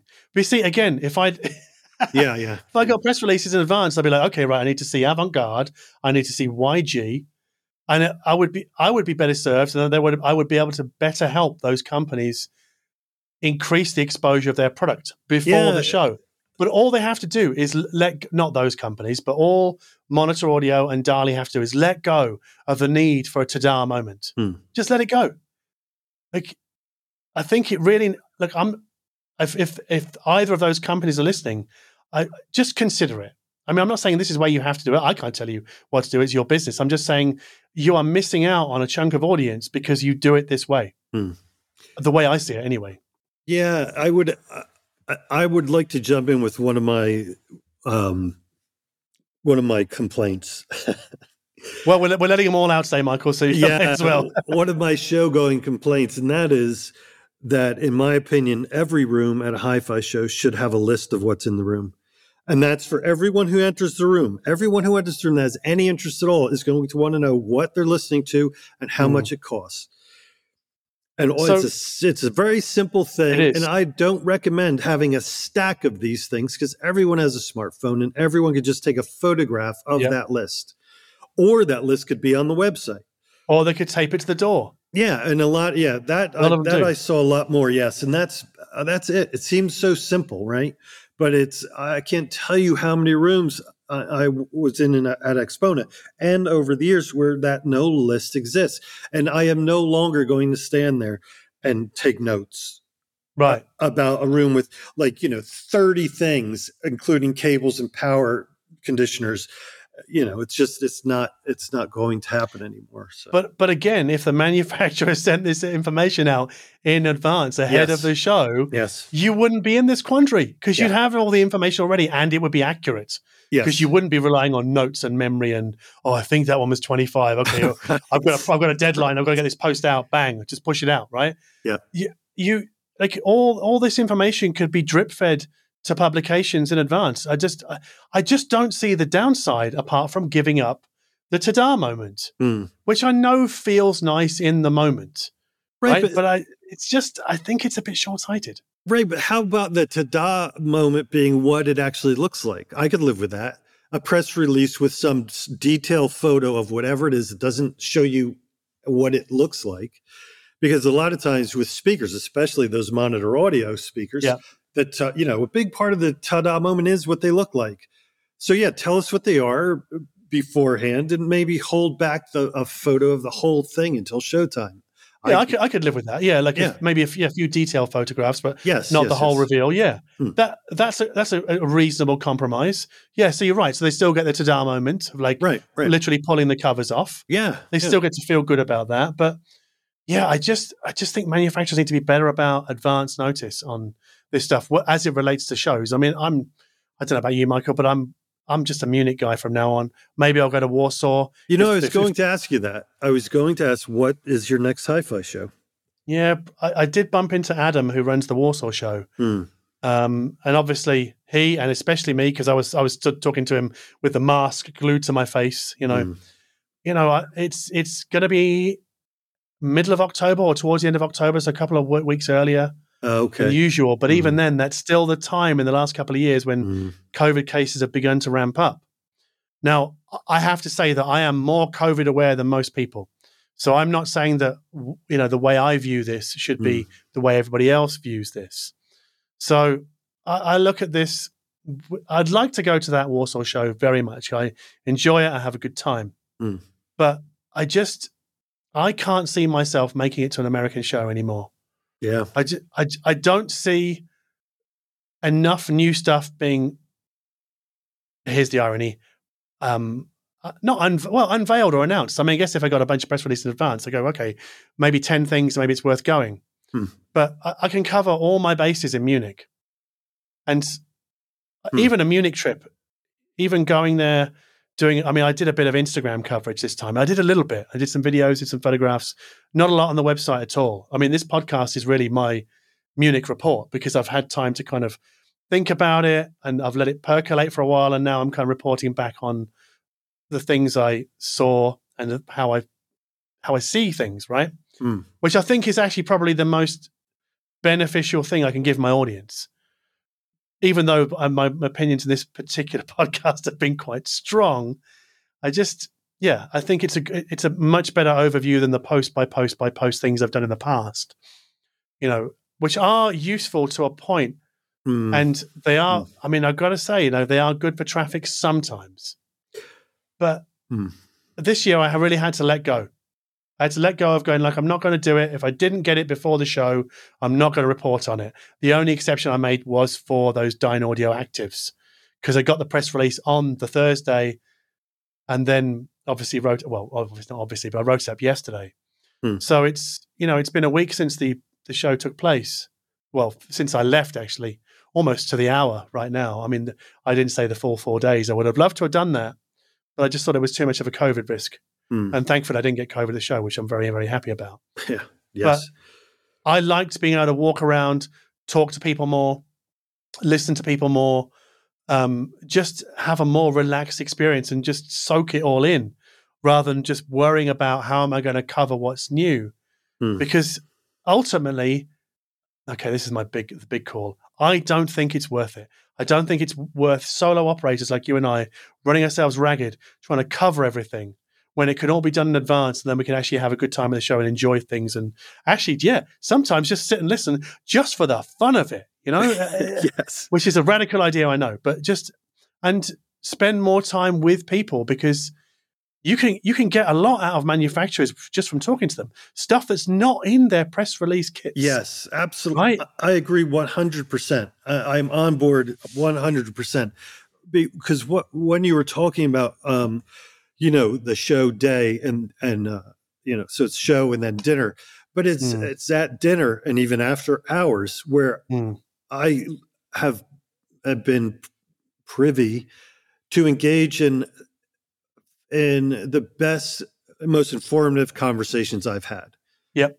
And Yeah. that's that. I mean, it's that, it's those moments that are so far above in terms of, of value, Mm. um, the things that I value, they're so far and above room to room coverage that I, you know, I can't, I, you know, there's no metric for it. It's just that's that's where that's the value of shows. Seeing people, being able to speak to people who are the people behind the products, and you know, because it's whatever. This is where I I learn things, Mm. and that like if I can learn something from going to a show, that's a huge plus, as opposed to yeah, I took eight thousand photographs of, you know, Right, because just yeah, those pump and dump photograph reports, and I'm doing air Mm. quotes right now. Mm. It just doesn't tell me anything. It just shows me what was there, and I understand why people do it because it's, they're frantically again trying to run around, trying to show their audience what's at Munich. But I, I just don't think it's all that really that informative. yeah, And I know that I used to do post, you know, room by room posts in the past, and I guess they they were good for that time, but times have changed. So since I last did that in earnest in Mm. 2015, maybe 2016, like Instagram has gone up like a rocket. We've got TikTok, we've got Instagram Reels, we've got YouTube and YouTube Shorts, and in the last six years, YouTube for hi-fi coverage has just grown exponentially. Mm. So all of these new media are making it very easy for anybody to turn up to Munich, fire their camera at something, whack it up to Instagram or to YouTube or whatever, and effectively they, they beat you and I to the punch. yeah, They do. Uh, there's no doubt about it. And so uh, it's again, it's another reason why I would like to have the information in, in advance, because we can't we can't match the you know the, even the several let's let's call it three or four hundred people who just purely out of a, a hobby interest want to go out and Instagram the shit out of whatever they see, which Hmm. is what I did at this year's show. And I didn't actually do that much just because I was moving around kind of slowly, you know, because it was hot and I'm old. But but I was just trying to take my time, and I I just don't see any value in just being harried to get stuff done all the yeah. time. I have to. Yes, yeah. I did for Axpona. I did essentially do room to room show coverage, traditional Mhm. room to room. And as I was doing it, as I was there taking photographs get, and you know getting information, and as I were was doing the posts frantically once I got home, you know it. it uh, I felt uh, it. It just felt old. It- Yes. I'm sorry. It felt Yes. old and moldy. is. It Yes. was like, yeah. what? I was like, really? I was like, what am I doing? What value does this have? And it, it just, you know, but I don't have. I, I, I don't have a fully formed next approach. Although what we're talking about, Mm. you know, um, could, could lead that way, right? absolutely could lead that way to a uh, to something that would be of greater value to all interested parties. You know, So I think our conversation about a show would be of more value to interested parties than any of our website posts. yeah, Because also you kind of get a greater sense of what John and Michael really thinks. yes, Because it's it goes way beyond the press release and reporting the facts. I haven't reported that many facts at all in this. You hmm. know, I've talked about the Dali speaker being really tall, but I haven't told you how many drivers are in, inside it, or you know what is what its sensitivity is, or anything like that. You can look that, that up on their website, yeah. right? So- Right. yes, absolutely. Yeah. Yes, that's why. Yeah. Uh, uh, yeah. Back years, many, let's say many years ago, yes, show my show coverage, you know, I would talk about inputs, outputs sure. on every, but like, ah, those days are so gone for me. Uh, Because you can easily access that information from the manufacturer's website, or so I include links, you know. But Mm. anyway, anyway, I don't want to beat that to death. No, but I, yeah, you Mm. are right. But I, I think so. I mean, looking forward to next year's Munich, Mm, and I am looking forward to it. I do want to go. I have a great time, yeah, especially when I don't have to, you know, write a bunch of stuff afterwards. I mean, but the the, the little Instagram videos I did did take longer than expected, even though they're pretty basic in terms of videos. But I'll I'll probably do a few of those. But I'm probably just going to do mainly Instagram photo posts, Mm. and then a podcast with you. Yeah. and that and that'll be it. And I think that will cover it because the great thing about the podcast is you there is a bit of time between the show ending and us recording, so it's a week later. So you get time to kind of think about stuff and really think about trends. Like I've mentioned the a possible trend towards more blue high end Bluetooth headphones, Yeah. or the fact that I think dongle DACs are losing their luster a little Mm, bit. mm. So those kinds of things, I tho- those only sort of came to me in the last couple of days. Yeah. I mean, when I'm in the middle of it, I can't. You, you just don't see the wood for the trees. Hmm. So, uh, but I think being able to pick out trends or observations, or you know, Mm. threading the needle through that thing, that thing, and that thing, I think is interesting to the to the to the listener. I hope it is. Please, if it's not interesting, please tell us via email. Um, email Michael, not me. Yeah. Um, My email is john at Um, yeah, so yeah, th- that's what I'm going to do next year. I don't think I'm ever going to do room by room reporting on a show ever again. If manufacturers want to send me press releases in advance, I'll run them. I'll run them for days before the show, no Yeah. problem. Yeah. But afterwards, like, well, then let the chips fall as they may, and then I might talk about what you showed, I might not in a podcast, and that's it. I'm not Hmm. going to do a video because show videos don't do that well on YouTube. They really don't. It, this is the this is the problem with the hi-fi industry. They think that the whole world revolves around these hi-fi shows, Mm, but most people, especially those out on YouTube, they couldn't give a crap about hi hi fi shows. They don't care. They want to know about products. You yeah. know, is that product of interest to me? So, I mean, you could argue that okay, well, a, a manufacturer or exhibitor specific post, you know, feeds that need, but it doesn't really because you can't make any judgment about a product at a show. So, what can you possibly tell the reader or the viewer beyond this is what it is, this is what it does, and this is how much it is? Hmm. And it's essentially a glorified news post. Right. I mean, there's some there's some funny logic at work here, and that is if show cover if room to room show coverage is of great value, then why go to a show? I mean, why Right. would people go to a show? Why wouldn't they just stay home and read our show reports? Yeah, sure. Because Yeah. people like to go to shows and mingle and see people and talk and blah blah blah blah blah. Right. I mean, I've been chatting with Srajan at Hmm. Six Moons about this today, and he's like, "Yeah, it's a social outing." End of. And Hmm. he's absolutely right. It really is. I mean, I just think we need to separate and extricate all the sort of press announcements from that social outing, Hmm. so that they they get our better attention, and therefore, yeah, as I've said before, uh, we can put it in front of more people, basically. Yeah, I mean, I'll have I have one last thing to add, Mhm.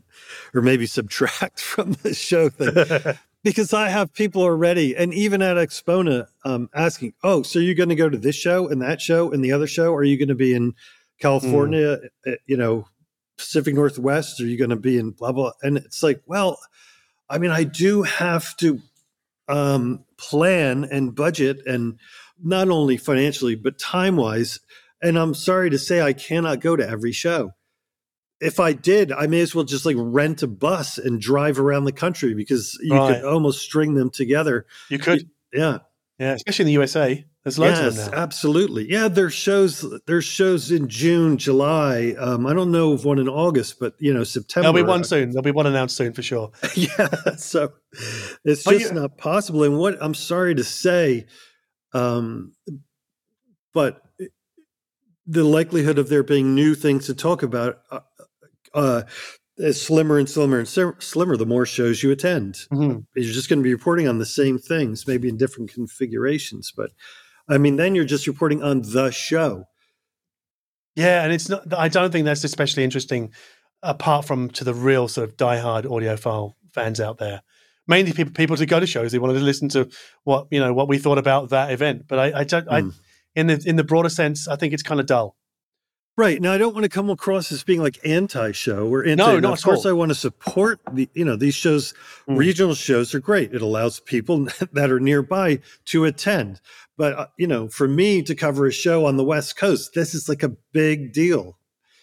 So I, I think of it this way, right? So if I go to Munich and it's I'm I'm in the country, but it's still if I'm going to go there, especially if it's the four day run, and then do a little bit of like let's say do this podcast, right? Hmm. So th- that's going to take a week out of my schedule, Yes. a whole week, right?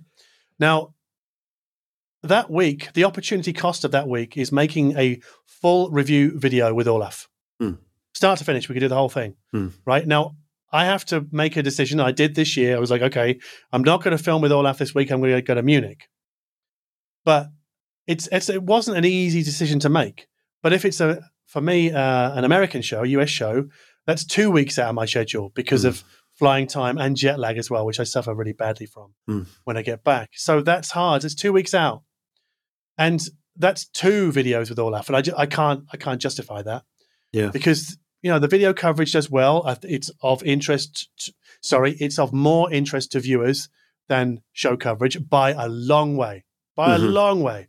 Mhm. So I'm, you know, for me to squeeze in a Munich or a Warsaw, you know, I'm, I'm forgoing quite a bit in terms of the way I see my sort of publishing schedule, and I don't want to do that more than once or twice a year yeah. because it's it's just not serving my audience properly. Essentially, Yeah, I- yeah, I agree. I'm feeling the Right? same way. I, yeah, I mean, for me, Axpona is easy. It's a short flight, um, and it's a large show. right? That's your Munich, Yes, yeah, it is. Right? And Capital Audio Fest, I enjoy, and that's an easy drive. right? Uh, you know, so that you know that, and I enjoy that show. It does have an, a, a different vibe and a more interesting mix uh, Hmm. of exhibitors. But anyway, I think what but, yeah, what we can't get away from is that manufacturers don't need a, sh- a don't need you or I to be on the ground at a show to tell us what's new. They can Yeah. do that with an email, with an attachments, right? It's it's it's super easy. Uh, of course, they like it. You know, oh, Michael's here or John's here taking photos, and it makes them feel good, right? They're, they're like they're getting love and attention.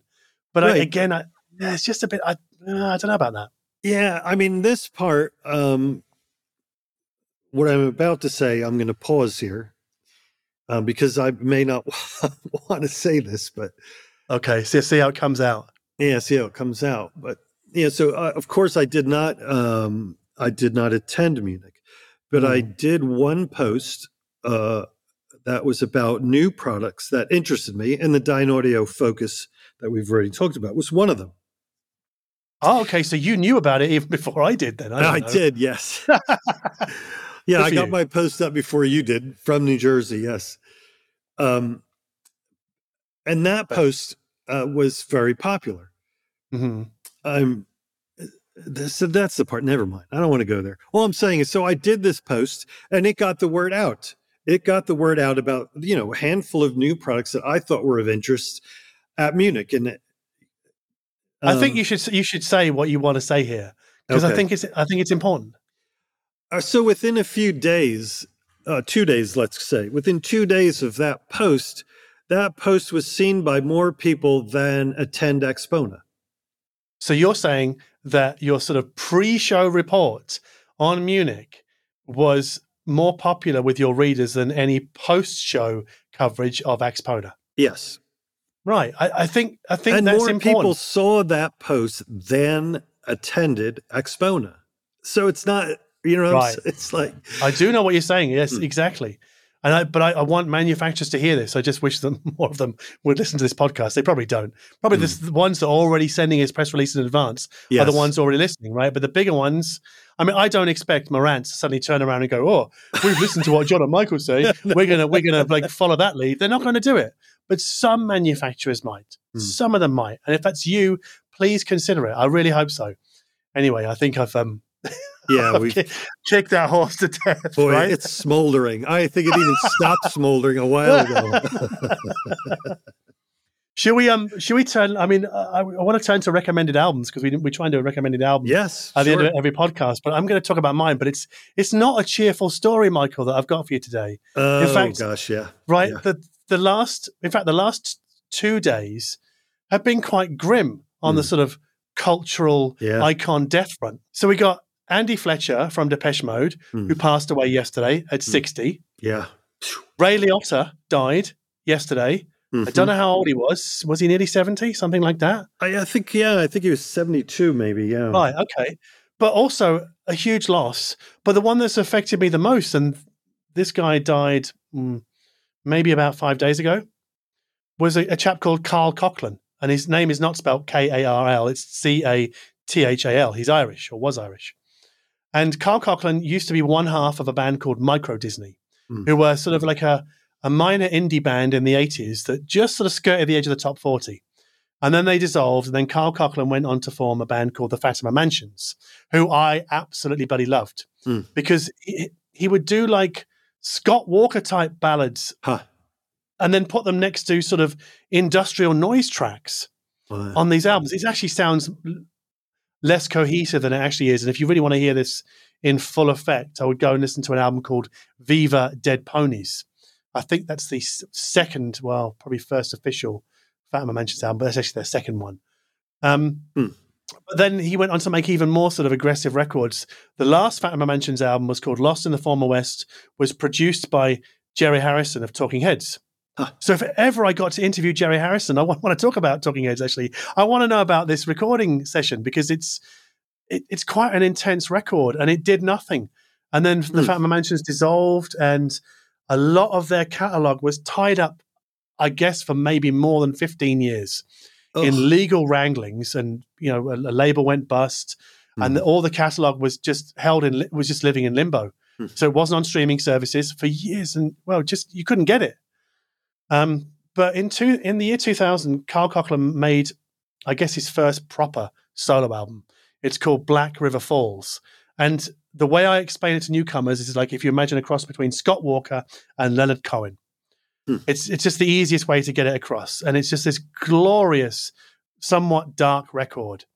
Um, but Cathal Coughlan had an amazing voice, like just this real sort of rich, deep, wooded voice, right? Just that would in sometimes be quite scary and intimidating, and other quite uh, other times quite kind of funny. But it's a very mature sounding record. I don't think that people that are sort of well versed in audiophile music are gonna they're not gonna sort of wince when they hear it. I don't think, apart from Hmm. the first track. The first track, they might go, "What the hell is this?" So skip that one. Go to the second track. It's about a car crash, Hmm. which is also very cheery, but it's just such a great record. Hmm. And when I saw in my Instagram feed like Cathal Coughlan, R.I.P., I Mhm. thought, "Ha ha, that's what he's called his new album." Uh, I'm like, oh no, It- it's not his dark humor coming to the fore. He has actually died. Hmm. He was 61. I cried. It really did. It, it did affect me qu- quite a lot. I won't say I'm devastated. That's that's too extreme. I didn't know the guy, but he was so important to me Mm. as one of my sort of cultural figureheads in mainly in the 90s and probably to a less extent in the 2000s. But I listen to Fatima Mansions loads. His this Black River Falls album is the one I play the most. I think it is on Bandcamp now. I, I'm almost certain it's on streaming services now as well. So I I would implore people to go and listen to just a couple of tracks, right? Just go and give it a whirl because I think some people will like it. So I wish I was recommending an album under better circumstances, but Hmm. you know, when somebody so important to me passes, I'm I'm going to have to, you know, I guess yeah, say something about it and yeah, commemorate their their life. You know, I- in the small way that I can in you know my pathetic little podcast. You know about Yeah. hi-fi gear, but yeah, it's just when you see this, you kind of go, "Oh God!"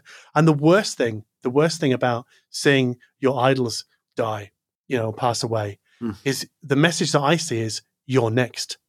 Well, yeah. I mean, not to be too morbid, but as time goes by, um, you you begin to see more and more people your age or younger passing away. Yeah, Yeah, and it's like okay, yeah. So Cathal Coughlan was 61. yeah, Andy Fletcher was 60. my age. Yes. Right.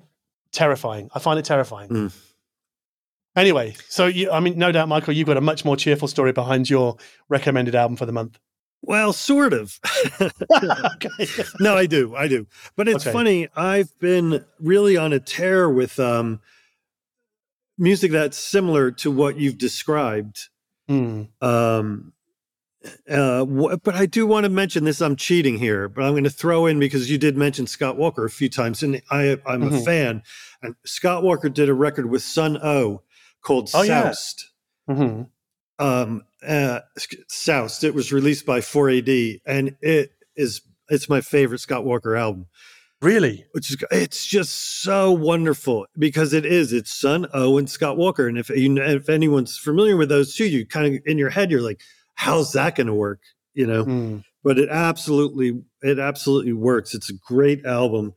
And um, Scott Walker was asked what it was like to record with Sunn O))), and he said walking into the uh, studio while they were playing was like walking into a blast furnace.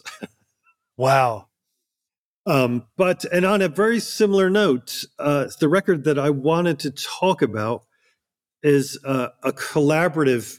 It's really an EP, a collaborative Mhm. EP from 2020 between Boris and a band called ZOA, who I am really not familiar with, uh, but they are another Japanese.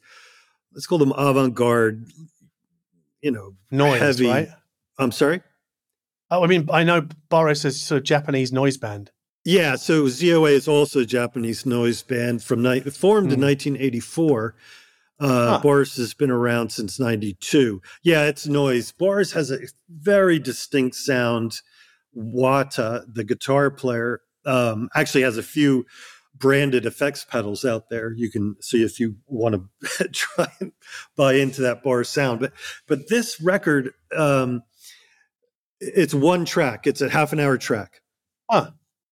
and it starts out sounding almost like like a Japanese softer version. It's not. It's not that. Um, it's not the Boris, you know, chainsaw. It's. It almost sounds like a Japanese take on uh, "Girl from Ipanema." It, almost, Hmm. and it slowly builds into full on uh, Boris heaviness uh, you know over the course of again like 33 minutes and it's just I, I've I've listened to it way too many times since I I tripped over it a, a week or so ago Mhm. um and it's one of those records like I've got this thing is it vinyl worthy and it's absolutely I've tracked down the vinyl um I'm gonna have to get it um but anyway it's it's a wonderful I like these kind of songs that unravel almost like a revenge film Ah, okay. you know it's like um the original mad max movie was such a, a slow unfold as a as Mhm. a revenge film and that's how some of like this this this song it's refrain that's also an album and that's how it unfolds at least in my head. And it's kind of lures you in with being a little seductive and soft but then it bowls you over by the end with like a blast furnace of of that beautiful Boris heaviness. I think that's one of the, the most, maybe this is a cliche to even say this, but one of the most misunderstood things about noise music Mm. is that it, it can actually be very relaxing to listen to oh because yeah, yeah. it just consumes all of you.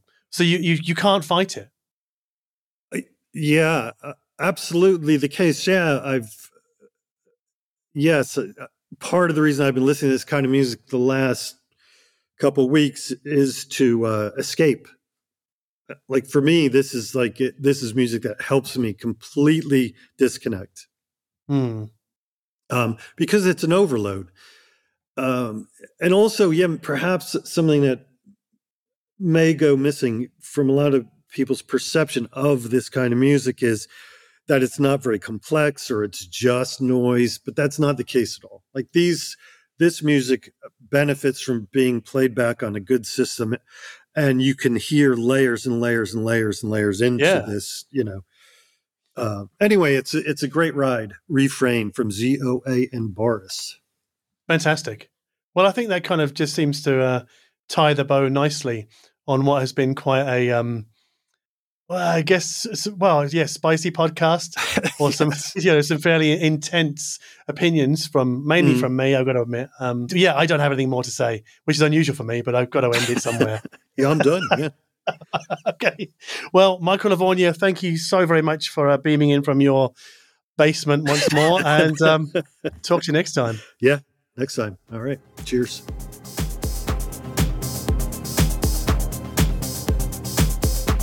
You have been listening to the Darko Audio Podcast with me, John Darko, and Twittering Machines' Michael Lavorgna. This episode was produced by Nick McCorriston, and music came from Ben Pitt.